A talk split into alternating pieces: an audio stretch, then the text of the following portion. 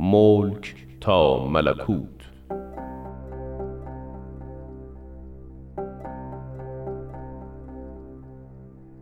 بر اساس تاریخ نبیل زرندی و منابع تاریخی دیگر.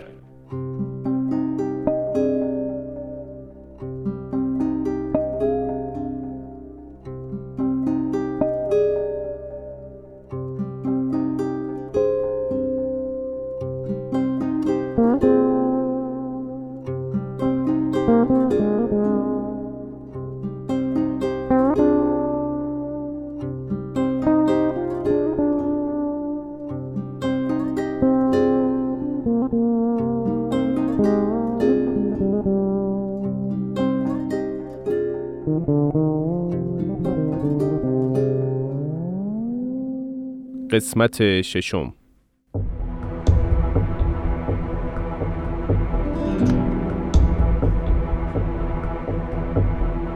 تهران سال 1852 میلادی.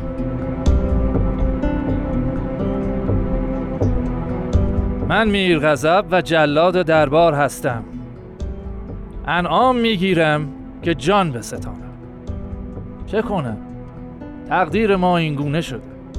به هر حال دنیا باید به وسیله افرادی مثل من از وجود قاتلین و سارقین پاک شود. این روزها نیز بازارم سکه است. از ابتدای به قدرت رسیدن شاه جوان، صدر اعظمش امیرکبیر برای سرکوب مخالفین به پا خواست و با درایت هرچه تمامتر خواست آرامش را در ایران حاکم سازد.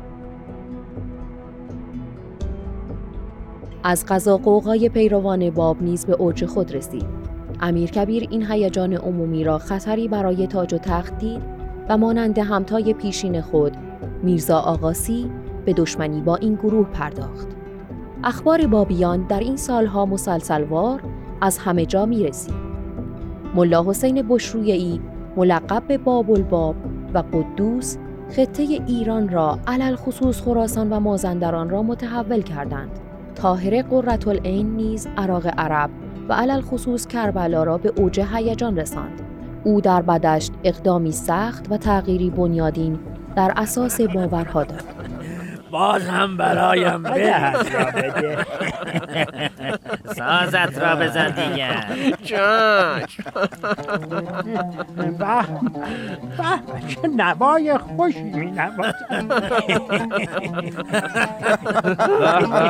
باز هم جمع مستان. جناب میرغضب هم آمد. بیا. بیا سر او را بزن. هنوز کبابش حاضر نیست. بیا که خوش موقع آمدی. بفرما. آن قدح را بده تا برای جناب میرغضب لبریزش کنم.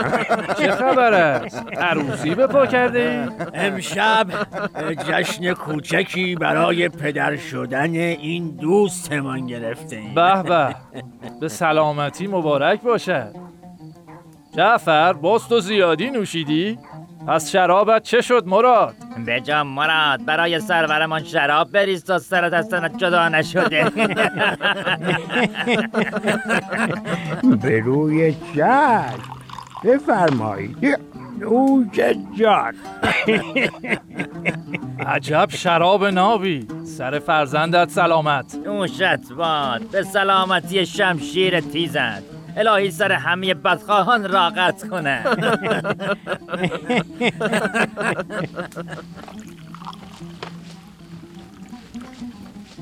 چه شده جناب میرغضب؟ نکند شراب سرت را سنگین کرده. با همان یک جرعه. جعفر، تو امشب بالاخره کار دست خودت میدهی. خیر، این میرغضبی که من میشناسم یک نفس چند پیاله مینوشد. گمان میکنم دردش چیز دیگریست. حتما دردش مست نشدن است. از کن جعفر، آخر عصبانیش میکنی. خب بگو جناب میرغضب، چه شده؟ چرا در فکری؟ در فکر افرادی هستم که این روزها میکشم. تو مگر میدانی کسی که زیر شمشیرت کشته میشود کیست؟ تو فقط میخواهی زودتر خلاصش کنی تا پولت را بگیری، مگر نه؟ من آخر یک روز گردنت را میزنم جعفر. رهایش کن، نمیبینی در حال خودش نیست؟ به حرفهایش اعتنا نکن. حال بگو چه شده؟ من آدمهای زیادی را کشتم. هیچ کس تجربه دیدن آخرین لحظات زندگی یک آدم را مثل من ندارد. بعضی غالب توهی میکنند و بعضی غش میکنند. به هر چیز چنگ میزنند تا دقیقه زنده باشند. خب این که عجیب نیست، همه در وقت مرگ به همین حال میافتند. اما این روزها در زیر شمشیرم افرادی جان میدهند که حالاتشان قابل درک نیست. نکند بابی ها را میگویی؟ حتم دارم از آنها سخن میگویی. عجب جانورانی هستند. از تکه تکه شدنشان هم هراسی ندارند. انگار 100 جان دارند که به راحتی جان میدهند. من قبلا در قزوین بودم، به چشم خود قتل عام بابیان را دیدم. مگر در قزوین هم قتل عامشان کردند؟ آری، سر دراز دارند. گویا یک نفر به کلاس درس ملا تقی مجتهد می روند و از آزار و اذیتی که بر متمسکین به طریقه شیخیه می روند سوال می کند. خب ملا تقی هم بر این طریقه می تازند و به شیخ احمد احسائی و سید کاظم رشتی ناسزا گفته و این طایفه را تکفیر می کند. آن شخص هم تصمیم به قتل او میگیرد و اندک زمانی بعد مجتهد را در حین نماز میکشد. این اتفاق شعله های آتش زیر خاکستر را در قزوین روشن میکند. ببینم، آن فرد مگر پیرو شیخیه نبود؟ آری، سال هاست که ملا تقی که پیرو اصولین است با طایفه شیخیه اختلاف نظر دارد. خب شیخیه چه ربطی به بابی ها دارند؟ گناه کرد در بلخ آهنگری، به شیوشتر زدن گردن مسکری. من در دادگاهش حاضر بودم. صاحب دیوان از او که خود را تسلیم مأمورین کرده بود استنتاق میکرد. او با شجاعت تمام ماجرا را بازگو کرد و حتی قبل از بازجویی به قتل ملا تقی اعتراف کرده بود. عجب سر نترسی داشته. همین شهامتش باعث شد صاحب دیوان از او خوشش بیاید. به محافظین دستور داده بود تا مسیر را برای فرارش مهیا کنند. واقعا؟ توانست فرار کند؟ آری، آن همچه فراری. شنیدم بعد از فرار بابی می شود و به اصحاب باب در قلعه تبرسی در مازندران می پیوندد. همانجا هم کشته می شود. قضیه پیچیده تر از این حرف هست حضرت والا. باید در قزوین می بودید و آن فضا را حس می کردید. عروس ملا تقی که دختر برادر او می شد مرید سید کاظم رشتی شد. سید کاظم از علمای بزرگ شیخیه بود. او بعد از وفات سید کاظم به باب که به او لقب قرةالعین داده بود گروید. چه میگویی؟ من که باور نمی کنم. باور کن. او شوهر و فرزندان را رها کرد و به کربلا رفت و این که سخنانش اصل و ریشه اندیشه های همسر و پدر همسرش که از علمای سرشناس در قزوین بودند را هدف قرار داده بود. که میداند؟ شاید اختلافات فامیلی بوده. اختلاف فامیلی یعنی چه؟ اختلاف بر سر عقیده است. من فرزندان آن عالم مقتول را در تهران دیدم. از چشمانشان خون میبارید. خب حق داشتند، پدرشان به قتل رسیده بود. درست است، اما آنها از شاه فقید میخواستند همه محبوسین را به قتل برسانند. عجب، این دیگر چه درخواست ناعاقلانه‌ای بود. قبول کرد؟ خیر، شاه فقط به آنان گفت که پدر شما بالاتر از امیرالمومنین که نبوده. یک نفر را به عنوان قاتل معرفی کنید، من نیز حکم قتلش را میدهم. خب پس به خیر گذشت. چه خیری؟ آنها دست بر نداشتند و با حیله موفق به برگرداندن محبوسین به قزوین شدند و سرانجام همه را کشتند. امیرکبیر را هم گردن بزن. باش جعفر، نگران نباش، شاه خودش او را به قتل رساند. حتی میرزا حسین علی نوری به باب پیوسته. حتی وقتی طرفداران ملا تقی مجتهد جمعیتی را اسیر را به تهران فرستاده بودند برای کمک و مساعدت میرزا حسین علی اقدام کرد و حتی یک روز هم او را زندانی کردند. میرزا حسین علی هنوز هم در سیاح چال است. برای چه او را به زندان انداختند؟ به دلیل سوء قصد چند بابی به ناصرالدین شاه که از تیرباران مولایشان باب در تبریز متأثر بودند. آخر این چه عدلی است؟ خب مهد اولیا که این روزها از این عمل بسیار خشمناک است، میرزا حسین علی را رهبر بابیان و مسبب این واقعه می‌دانند. عجب. خودم زنجیر قرک و هر را بر گردنش انداختم، 50 کیلو فلز. میدانی چه درد و عذابی میدهد؟ من که از داخل سیاح چال بیخبرم، فقط صدای دعا و ذکر میشنوم. از داخل سیاح چال میشنوی؟ آری، شنیدم میرزا با همان حال در حبس به بابیان دعا و ذکر آموخته و آنها با هم تکرار میکنند. من هم شنیدم که شبی به قدری قررش و صدای آنها تأثیر گذار شد که حضرت همایونی ناصرالدین شاه را به دلهره انداخته بود. تصور کن صدایش در قصر شاه هم شنیده می شد. هنگام وداع هر کدامشان برای رفتن به میدان اعدام واقعا دیدنی و تأثیرگذار است. دیگر اعدام شدن چه دیدنی دارد؟ نمیدانی. به نزد میرزا حسین علی که اکنون او را حضرت بهامی خانم می روند و عاشقانه خداحافظی می کنند. ایمانشان حیرت انگیز است. عجب حکایت غریبی. باور نمی کنید. بعضی از اعدامیان هرچه دارند به من می دهند.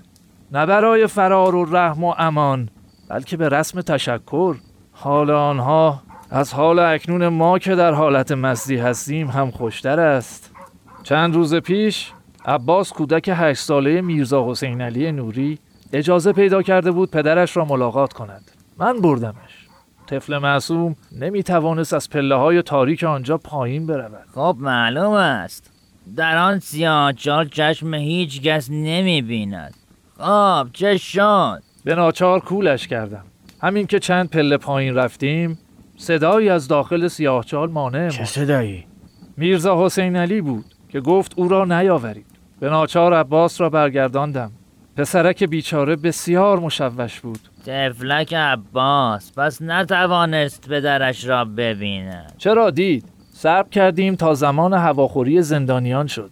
نمیدانید چگونه پدرش با آن کند و زنجیر عباس را در آغوش کشید. جالب که ما سربازیم و کارمان با دشنه و شمشیر است، اما امشب صحبت‌هایمان پر از احساسات شده، مانند جمع زنان حرم سرا. پس قدحی دیگر بریز تا فراموش کنیم که عالم بیخبری خوش عالمی. ای به چشم بفرما. من دیگر میروم. انشالله که سایت بر سر فرزندت مستدام باشد. کجا میروی؟ زغال که آماده شد، کمی بمانی، کباب هم حاضر است، بنشی. باشد میمانم. با اینکه کار ما هم گرفتن جان خطاکاران است، برای خودمان حد و مرزهایی داریم. مگر می شود این وقایع را دید و بی تفاوت بود؟ راستی حرف بابی ها چیست؟ من که هیچ نمیدانم. میگویند سید باب قائم آل محمد بود، یا چه میدانم به قیام او قیامت برپا گشت. من که سواد زیادی ندارم، اما در قزوین قرةالعین را دیدم که با ادله قرآنیه اندیشه های سید باب را ثابت می کرد و هیچ عالمی یارای مقابله با این زن را نداشت. قرةالعین را نیز چند روز پیش در همین باغ ایلخانی به دستور شاه خفه کردند و به چاه انداختند. عجب، نمیدانستم. معلوم بود. قدرت کلام و جسارتش چندان معروف شده بود که شاه وارد قضیه شد. آن که جای خود در اجتماع بابیان در بدشت شجاعانه بدون روبند در جمع پیروان ظاهر شد. میگویند آنجا نغمه سوری دمیده شده و علنا خط مشی بابیان از اسلام مجزا گردیده. در همانجا به او لقب طاهره داده شد. میدانستی حتی شاه تصمیم داشت در حرم سرایش به او امان دهد، اما طاهره نپذیرفت. بله، این گونه بود که فرمان شاه و فتوای مجتهدین بر مرگش قرار گرفت. بفرمایید. کباب هم حاضر شد. جعفر کجایی؟ بیدار شاه. به به میرغضب، فقط چرت کوتاهی بود، اعدامم نکنی.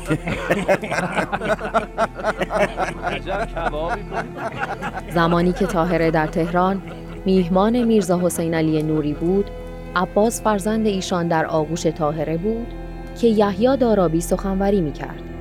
طاهره به یحیی متذکر می شود که سخن گفتن کافی است، باید برای نصرت امر حضرت باب قیام کرد و عمل نمود.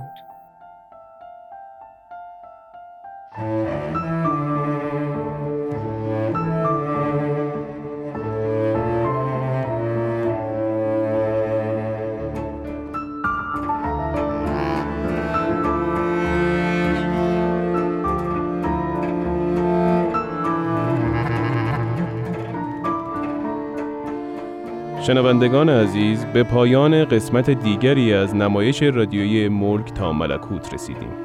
ادامه این داستان را در قسمت بعد از پرژیم BMS خواهید شنید.